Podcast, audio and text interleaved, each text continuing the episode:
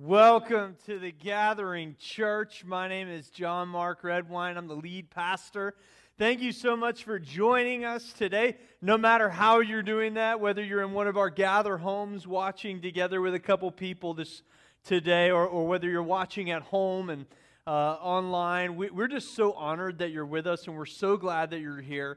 Thank you for tuning in. I want to remind you about a couple of big things that are coming up before we get started. First, next weekend, we want to give away two hundred bags of groceries to families that need them in our community, and we want you to help.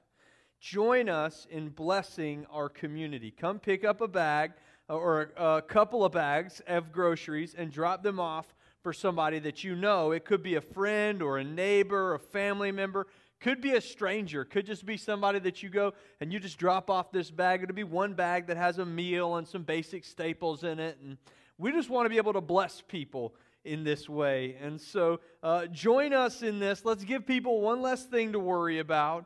And you can sign up and let us know how many bags you want on our website. And if you need a bag for your home, just sign up for it on that website and come pick that up as well. That'll be next Saturday at uh, uh, eleven a.m. right at Seacoast Asheville, one twenty-three Sweeten Creek Road. Well, the following weekend on Saturday, we want to buy you lunch.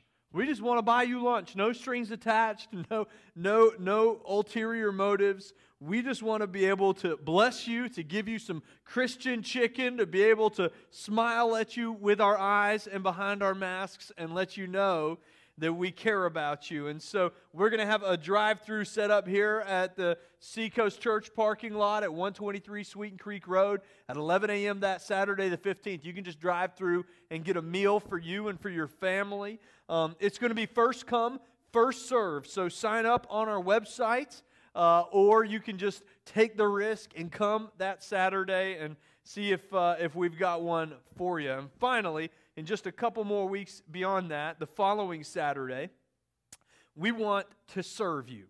We want to do some small serve projects all over our city. Our hope is to be able to just partner with you. And then just, listen, don't be embarrassed and think, well, I don't have a huge need. We just want to be able to serve you a little bit. If your grass hadn't been cut in a few weeks and, and honestly, you just don't know when you're going to have the time to do it, let us come cut your grass for you. If you've got too many weeds in the bed that you need pulled out of there, come let somebody pull some weeds for you. Whatever your projects are, let us come serve you a little bit, because we just want to get out together and serve one another a little. And so whatever your projects are, you can go on our website uh, and sign up for a project, and then we'll check those out. We'll evaluate them and let you know if it's something we can do. And then if you want to serve on that Saturday, then go ahead, go to our website, and there's another form that you can sign up just to serve. We want to keep groups to be a, a groups of two or three so that we can minimize risk and keep everybody safe. And so if you have an idea of who you want to serve with, just go and, and fill. There's a blank at that form where you can let us know who that is, but they need to fill out a form as well, and we'll make sure you guys get to serve together. We're, we're just excited to, to spend some time in the month of August just serving people. We just we miss each other, and we we we believe that the best way we can connect and be community creators right now is just to serve one another. And so we'll be serving one another, and we hope that you partner with us in that. Well, today is the first day of twenty-one days of prayer. twenty-one days of prayer starts today, August second, and uh, I'm so excited for us to start this season of prayer. I believe that prayer is the thing that we need the most right now. In fact, I believe that in the whole life of our church, there hasn't been a twenty-one days of prayer that has been as important, as needed, as timely, and with as much of a, of a potential for miracles to happen as right now in this season. I believe God wants to move in your life through twenty-one days of prayer this year. I believe He wants to give you revelation. I believe that He wants to wake you up. I believe He wants to re-energize you in this season of prayer. And so we are so excited to be starting twenty-one days of prayer. Join us online either at live dot gather asheville dot org or on Instagram or Facebook Live for a prayer prompting every day starting tomorrow, Monday morning, Uh, at six forty-five a.m. Those will go live at six forty-five a.m. But then for the next twenty-four hours, you can find those on either of those three spots. and you can tune in and just commit to pray with us.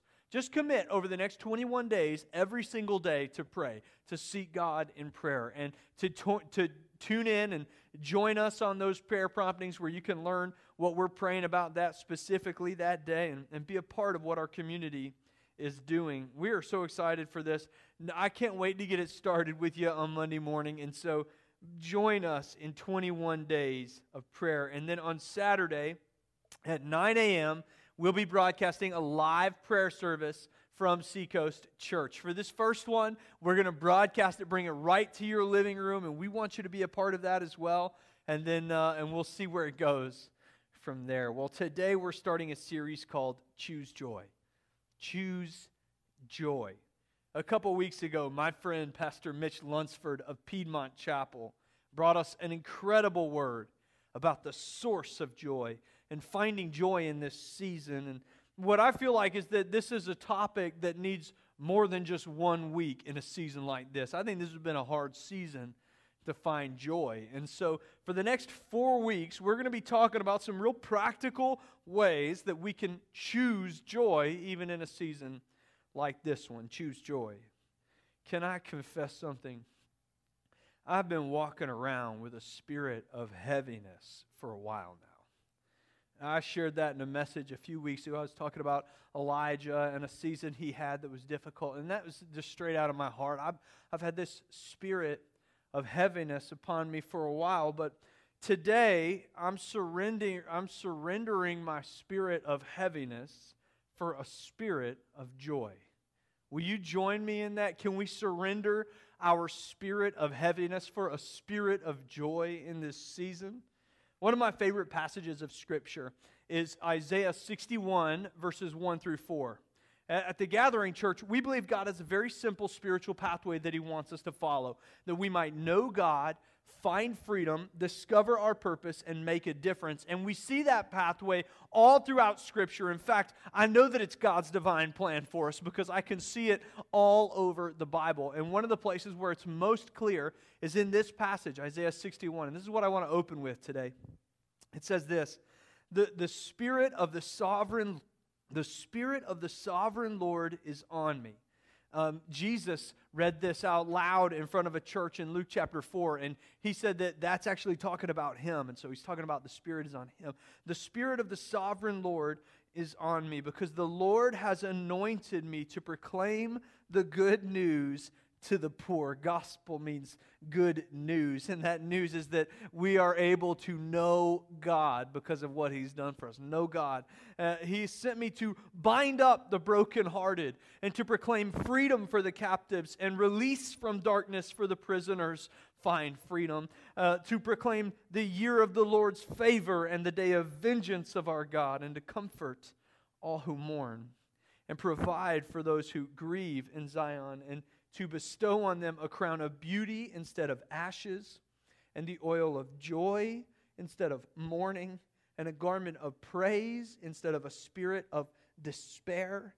And they will be called oaks of righteousness, a planting of the Lord for the display of His splendor. God wants us to discover our purpose so that we can stand proud, unshakable like a mighty oak tree, aware of why we are here, what we are made to do, why we are called to do it, and to stand firm in that purpose.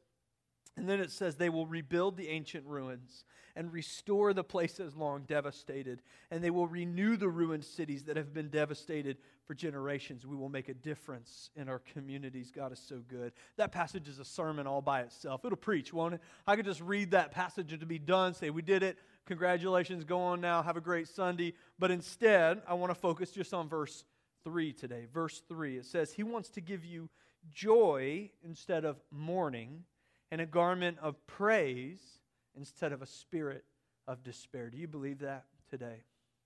Do you believe that this is what God wants for you, even right now, in this season, with all the mess that it, that it entails? Do you believe that God wants to give you joy instead of mourning, and a garment of praise instead of your spirit of despair? See, I know that this season has been filled with things to mourn, but I need you to know that your God is not a God who ignores your suffering. He sees you and He sees your pain, and He wants to bring joy into your moment of mourning right now. And He wants to bring praise into this moment of despair. I believe that the enemy is sending a spirit of despair to attempt to steal this year from you. But listen to me. God is prepared with a garment of praise instead. This is who He is. And in this series, we're going to talk about that and about who He is and His nature. And we're going to talk about how, instead of those things that the enemy has prepared for us, we can choose joy instead. Choose joy. Because I believe that joy is a choice. It's not just something you feel. Mitch said a couple weeks ago that uh, happiness is circumstantial, but joy is unshakable. Our choices lead and our feelings follow. Our choices lead and our feelings follow. When we learn to choose joy, we will begin to feel happiness. Are you with me? Paul went through hardship after hardship. The Apostle Paul, who wrote two-thirds of the New Testament, this great writer of the Bible. We've been talking about him a lot over the last few months because he's very relatable to seasons like this one, because he lived through so many seasons like this one. In Second Corinthians six, verse ten, he said that he was sorrowful, yet always rejoicing, poor, yet making many rich, having nothing, yet possessing everything. We can experience the hurt of this season without letting it steal our joy. I believe there are four choices we can make that will result in joy even during these crazy times. I'll talk about a different choice every single week, but today, as we open twenty-one days of prayer, I'm going to talk about the first choice that we need to make in order to choose joy, and that is to choose prayer. Prayer. Prayer. I believe the first step in us being able to absolutely choose joy in a season like this one is to choose prayer. I want to talk about prayer today and how important prayer is, and how prayer is absolutely linked to our ability to have joy in a season like this one. Prayer. We need to pray first. If you want your joy back, it's going to begin in prayer. Paul Uh, wrote Philippians. We're going to be studying Philippians chapter four today.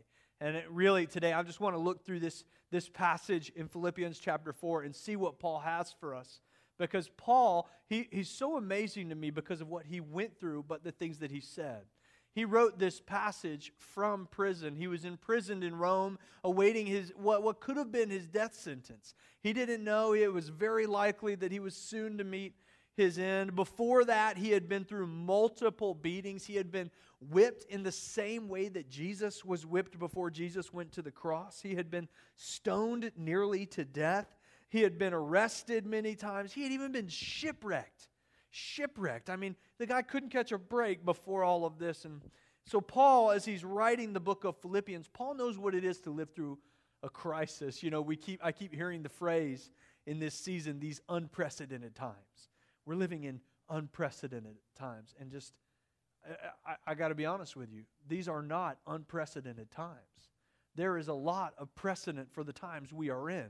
In fact, all of human history is littered with difficult moments, just like the one that we're living in. We are not alone in this. And Paul knew what it was like to live in a crisis like the one that we're living in. And he writes Philippians chapter four from that perspective. And it gives a little bit more, um, a little bit more punch to the advice that he gives us as he gives his one of his final words of advice in this letter.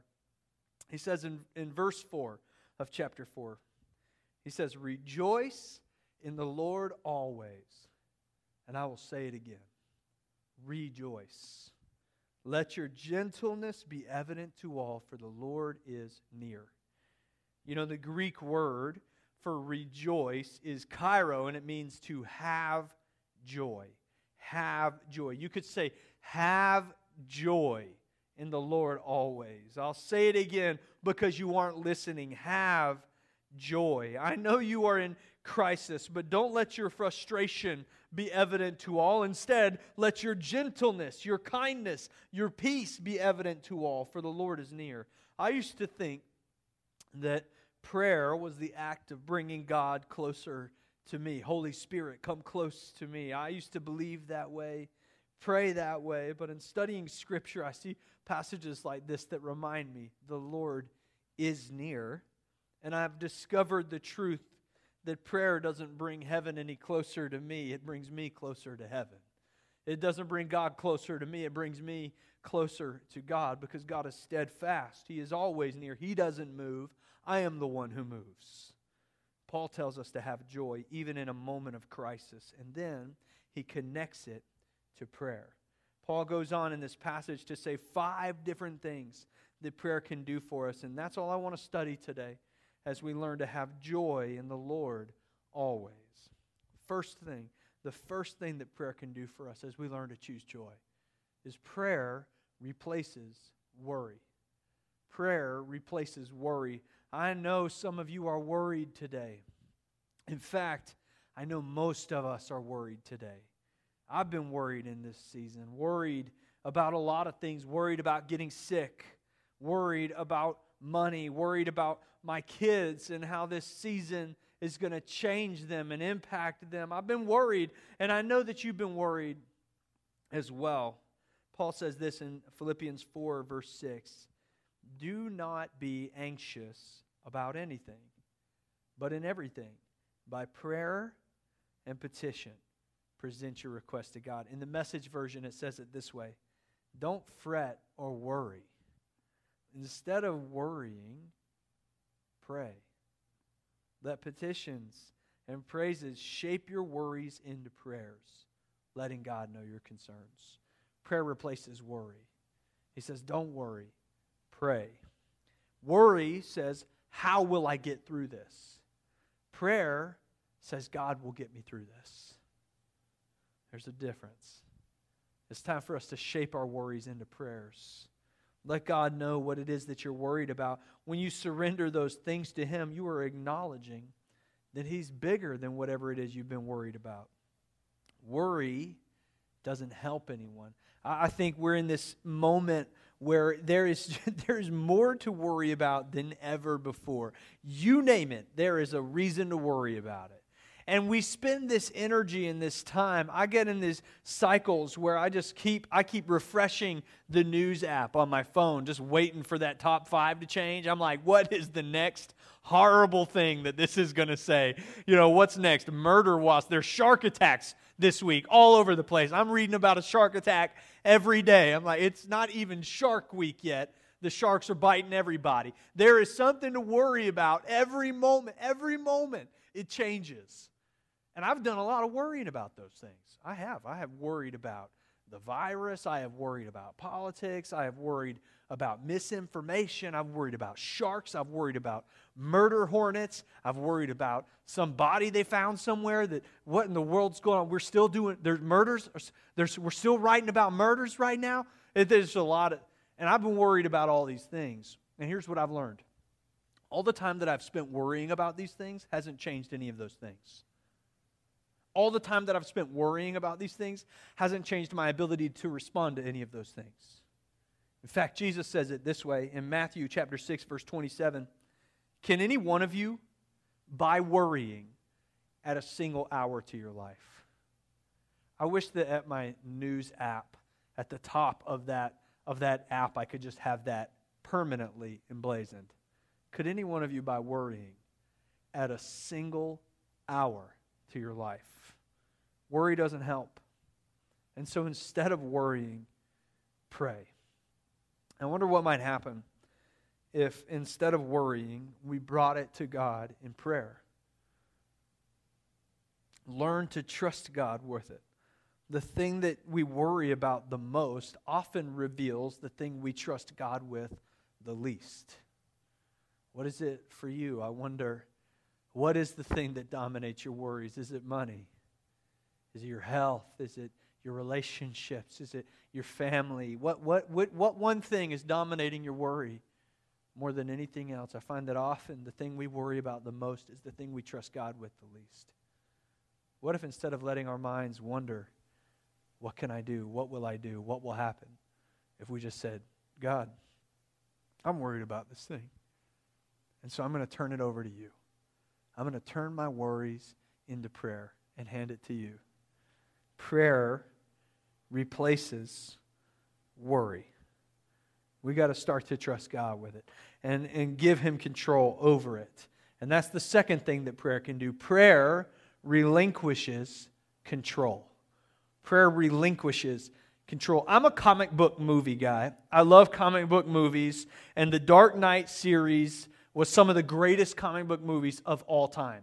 And in The Dark Knight Rises, the third movie, there's this bad guy named Bane. And Bane is this huge, hulking dude. And he's this awesome fighter. And Bane, in the first part of the movie, he's working for this Uh, corporate bad guy that's kind of this weaselly little corporate bad guy with some evil corporate motives. And, and Bane is working for him, but all of a sudden Bane starts going rogue, starts doing whatever he wants. And the corporate villain is like, hey, you work for me. You're supposed to do what I want you to do. You're supposed to listen to me. I'm, I'm in control. And Bane, this huge dude, he walks over and he sets his hand on the little guy's shoulder and he goes, do you feel in control?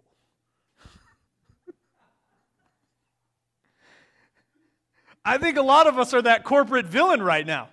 We thought we were in control of our lives, of our finances, of the world around us. And now the coronavirus-like vein has got his hand. Maybe the Batman reference isn't working for you. Don't worry about it. I got a sea story. I got a sea story. I was in the Coast Guard for about nine years. And in the beginning of that time, I spent some time on a ship at sea.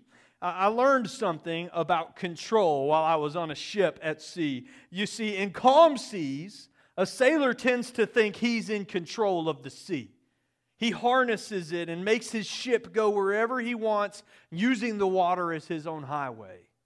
But then a storm comes. And when a storm comes, in an instant, the sailor is reminded that all he ever had was the illusion of control. See, the sea is vast and wild, and when it turns, all a sailor can do is follow the seas to stay afloat. When our lives are good and things are smooth, we tend to think we are in control. And so we try to control things. We hold on tight. Maybe in good seasons, we don't pray as much because we don't feel like we need to. We think, I've got this. I'm in control. Things are all right. But then a storm comes. Right now, we are in the middle of a Category five hurricane. Pandemic, social unrest, economic failure. And now we're trying to control whatever we can, and it's all breaking down. Paul goes on in this passage, Philippians four, six, and seven. He says, by prayer and petition with thanksgiving, present your requests to God. Whatever it is that's been weighing you down, that you've been trying to control, it's time to bring it to God. Present it to Him. And the peace of God, which transcends all understanding, will guard your hearts and your minds in Christ Jesus. As we enter this twenty-one days of prayer, let me encourage you to focus this week on releasing control. You never had it in the first place. It's time to release control, relinquish your control, and present your request to God. Give it to God, and in return, His peace will fill you up. Give your soul a chance to breathe. I think you should set a habit of releasing control to God that you carry with you into calm seas as well. You see, this season is going to change us. No doubt about it. Things are going to be different on the other side. It's going to affect us. It's going to affect our children. It's going to affect things. But I wonder if one of the positive ways that it affects and changes you could be that you learn in this great storm that we are in that control isn't yours to hold on to. What if instead of only praying when the things start to fall apart around you, we developed a habit of prayer and releasing control that we took with us out of this season and into a better one that will follow? I believe that prayer should be our first response, not our last resort. God will always accept you coming to Him as your last resort, but your heart will have a far greater peace for the storms if you turn to Him as your first response. Prayer is our first response, not our last resort. Give control to Him. First Peter five, seven says, cast your cares upon Him, for He cares for you. It's time to trust Him with it. Number three is this: prayer regulates our thinking. Prayer regulates our thinking. There is a war being fought in the spiritual right now for your thoughts. The battle is real and it is nasty. Your thoughts right now are largely being controlled by what you allow into your mind. Media, social media, the input of others. And for many of us, our thoughts are running wild with all kinds of division, anger, resentment, paranoia, and fear. There is a way to change that. It might be time in this season of prayer to regulate your intake. More prayer and more scripture and more worship and less media of every kind. Maybe it would benefit you to take a week or, or maybe even all three weeks of this twenty-one days of prayer to fast from those kinds of things. I don't think you'll miss much. If a cure comes out, somebody will tell you. Until then, all you're going to find is more division and confusion and frustration. More prayer, more scripture, more worship, on the other hand, are going to bring you peace and wisdom and grace and comforts. Paul goes on in Philippians four eight, he says, "Finally, brothers and sisters, whatever is true, whatever is noble, whatever is right, whatever is pure, whatever is lovely, whatever is admirable, if anything is excellent or praiseworthy, think about such things." I believe now is a good time to replace some of the fear and worry and doom in our hearts with things that are lovely and true and excellent and praiseworthy. And being able to do that starts in prayer and studying Scripture. I think those things go hand in hand. You speak to God in Scripture. You speak to God in prayer, and you let Him speak to you in Scriptures. Prayer can regulate our thinking, and I believe that's something all of us need deeply right now. Colossians three two says, "Think about the things of heaven, not the things of earth." I know there is a lot of things we need to understand and study about the season that we're in. There's a lot of information we do need, but there's a lot that we don't. And I think now, during this twenty-one days of prayer, is a wise time for us to take a step back and say, what has dominated my thinking more, the things of earth or the things of heaven? And if the answer is the things of earth, and maybe for you, this has been just a hard season to connect in prayer, I understand. Maybe the longer you've been disconnected from the church physically, the harder it's been for you to engage God physically. And I understand that, and that is why I'm so excited that we are entering into this twenty-one days of prayer right now. I believe this is kind of a moment for you to re-up, to re-energize, to say, God, I give my time to you, my energy to you, my thoughts to you, and I want you to reset my thought process. I don't want all the doom and gloom for a minute, God. I just need your hope and your peace and the glory that you are bringing. And so I want to think less about the things of earth for a few weeks and more about the things of heaven. Here's what I believe will happen. I believe your heart will begin to change. I believe the bitterness and fear that has been controlling you in this season will melt away, will be stripped away, and instead the things of God will come through. It's time to devote ourselves in this moment to prayer and think more about the things of heaven than the things of earth. Fourth thing, prayer reveals contentment. Prayer reveals contentment. In seasons of instability, often our anxiety comes from thinking about all the things we could lose. I know that it, it I, I am a very routine person. Like, I like things the way I like them. I, I mean, I, I, if my kids have messed with the order of the things on my nightstand during the day, when I get home from work, I'll notice it immediately, and I will need to fix that before I can move on with my day. My clock needs to be at a forty-five. Occasionally, I'll get home, and that's at a ninety, or it's facing outward. And I'm, guys, I mean, come on, this thing's got to be at a forty-five degree. I'll get in there, and I'll fix that angle. I like things the way that they are. And this has been a season of great change. We've lost a lot. Uh, we've lost stability. The things that we, we can't do is getting bigger and bigger every day, and that's been difficult. However, I think often uh, in a season of instability, we begin to obsess over the things we could lose or have lost. We become terrified of losing our current level of financial security or our comfort, our routines. We worry about losing our cars or our homes. We're terrified of losing other things. But in prayer, we come before God and say, "You are the one who sustains me.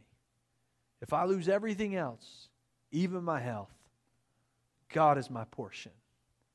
As the psalmist says in Psalm twenty-three, "The Lord is my shepherd. I have all that I need." In prayer, we find contentment in sweet moments with God. I believe if you'll start your day in a sweet moment with God, He will put contentment in your heart that you didn't know was available to you. Philippians four twelve, Paul goes on, "I know what it is to be in need, and I know what it is to have plenty. I've learned the secret of being content in any and every situation, whether well-fed or hungry, whether living in plenty or in want." This may not come to you right away. I know it sounds crazy to think that you could know what it means to feel content, even if you lose everything in this season. Some people are and have and are losing everything in this season. I know that. But I believe they could still have the contentment that comes from God because He is our portion. He is what we need. The closer you get to God, the less you want or need. Draw near to Him in prayer over these twenty-one days and every day after, and He will draw near to you, and He will give you a contentment that does not make sense to the world around you. All you need to do is pray. And then finally, the last thing is this. Five, prayer relies on God. When I'm in seasons where I'm not praying, maybe you've been there. Maybe, again, it's it's been a weird season. Maybe your prayer life has been one of the things to fall by the wayside in this moment. When I'm in a moment like that, and I'm not praying, I am one hundred percent relying on me. It's up to me to get through the day. It's up to me to pull myself up by my bootstraps. It's up to me to provide for my family. It's up to me to care for this church. It's up to me to have the right advice when somebody asks. Oh, it's up to me. It's up to me. It's up to me. I can feel such a big difference on the days where I wake up and I say, "God, today it's up to you. Everything from this moment on, when my kids wake up, when my wife says good morning, every moment from here on, God, it's up to you. It's not up to me.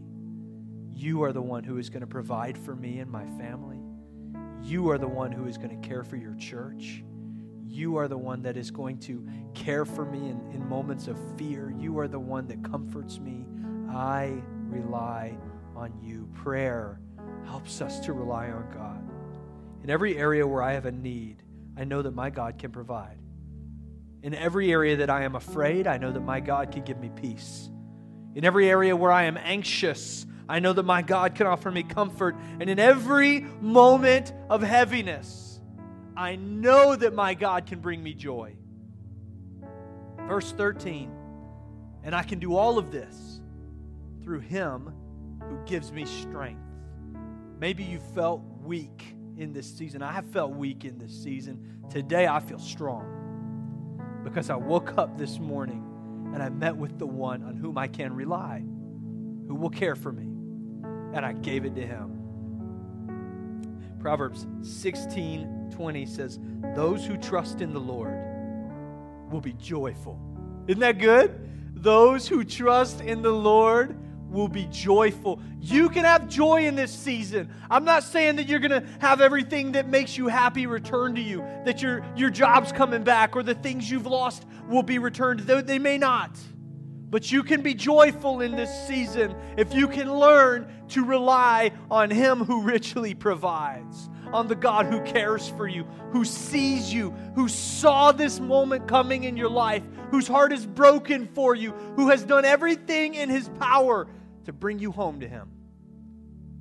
If you trust in Him, you can have joy again. Joy again. So I am going to trust Him even in this season. I promise you, prayer can do all of this and more. It can change you. It can transform you. Prayer changes everything. There is not one practice in all of your life that will give you greater benefit than a daily practice of prayer. Church, please just look at me for a moment. Nothing in your life will give you greater benefit than a daily habit of prayer. Partner with us for the next twenty-one days. Just start here. Commit to it. Pray with us. And this season of pain and difficulty could be a greater season of growth than you've ever walked through before. I know that seems crazy because we love mountaintop experiences, don't we? Oh, we love a mountaintop experience. We love it. Uh, I, I know we live around a lot of mountains, and so maybe you know what it feels like to have worked hard for miles going uphill, and finally you break through the trees and there's that view, and, and you get to, you feel so accomplished inside. You get to rest and it all just feels so amazing. That mountaintop high is unlike any other. It keeps you coming back for more and for more. Maybe this past March, you started out with a mountaintop moment. You worked hard for something, maybe spiritually, maybe at work, and things were finally feeling really amazing. You were happy. You felt satisfied, but then this pandemic hit, and now you're all the way back down in the valley. I know that's hard. It's hard to be in the valley when you would rather be having a mountaintop experience. Maybe you felt like you've been in the valley for far too long. But you know, I've noticed as I'm driving around, there aren't too many farms on top of mountains. When I drive around, I don't see it. I don't see people planting seed way up at the top of the mountain. In fact, all I see up there is rocks and some sparsely scattered trees. The farms are in the valleys because things don't grow on mountaintops, they grow in valleys. This valley that we are in right now is going to help you grow in more ways than any mountaintop experience ever could. The mountaintop becomes the motivation, but the valley is where we grow. We are in a valley right now, and I know it's a big one, and we can't see the other side. It feels like we're in a valley with no mountains around it anymore, just nothing but valley. When will it get better? I don't know when it will get better, but I know that right here in this moment, commit yourself to prayer. And you can grow more here than you ever have in your entire life. And the you on the other side of this valley is going to be a far better you than the you who began it. We can do this, church. God will change things. You can have joy again. I promise you can have joy again. But the first choice always is to choose prayer. So if you're here, if you're a part of our service today and you You haven't made that first first choice. Maybe for you, you, you've never entered into a relationship with Jesus, and you have never even experienced the kind of joy we're talking about here today. Well, I want you to know there's good news, because God has a simple pathway for you to follow, just like we started with, that you might know God, find freedom, discover your purpose, and begin to make a difference. And if you're ready to start that journey today, all you have to do is say this prayer and enter into this relationship today. Just close your eyes right where you are and say this prayer with me. Heavenly Father, I want to know you, God. I don't want to know about you. I don't want to hear the stories anymore. I want to know you. I want to speak to you. I want to hear your voice. And so forgive me of my sin. Forgive me for the mistakes that I've made. And I ask today, God, that you would come into my heart, that you would forgive me, and I give all that I am to you from this moment forward. In Jesus' name, amen.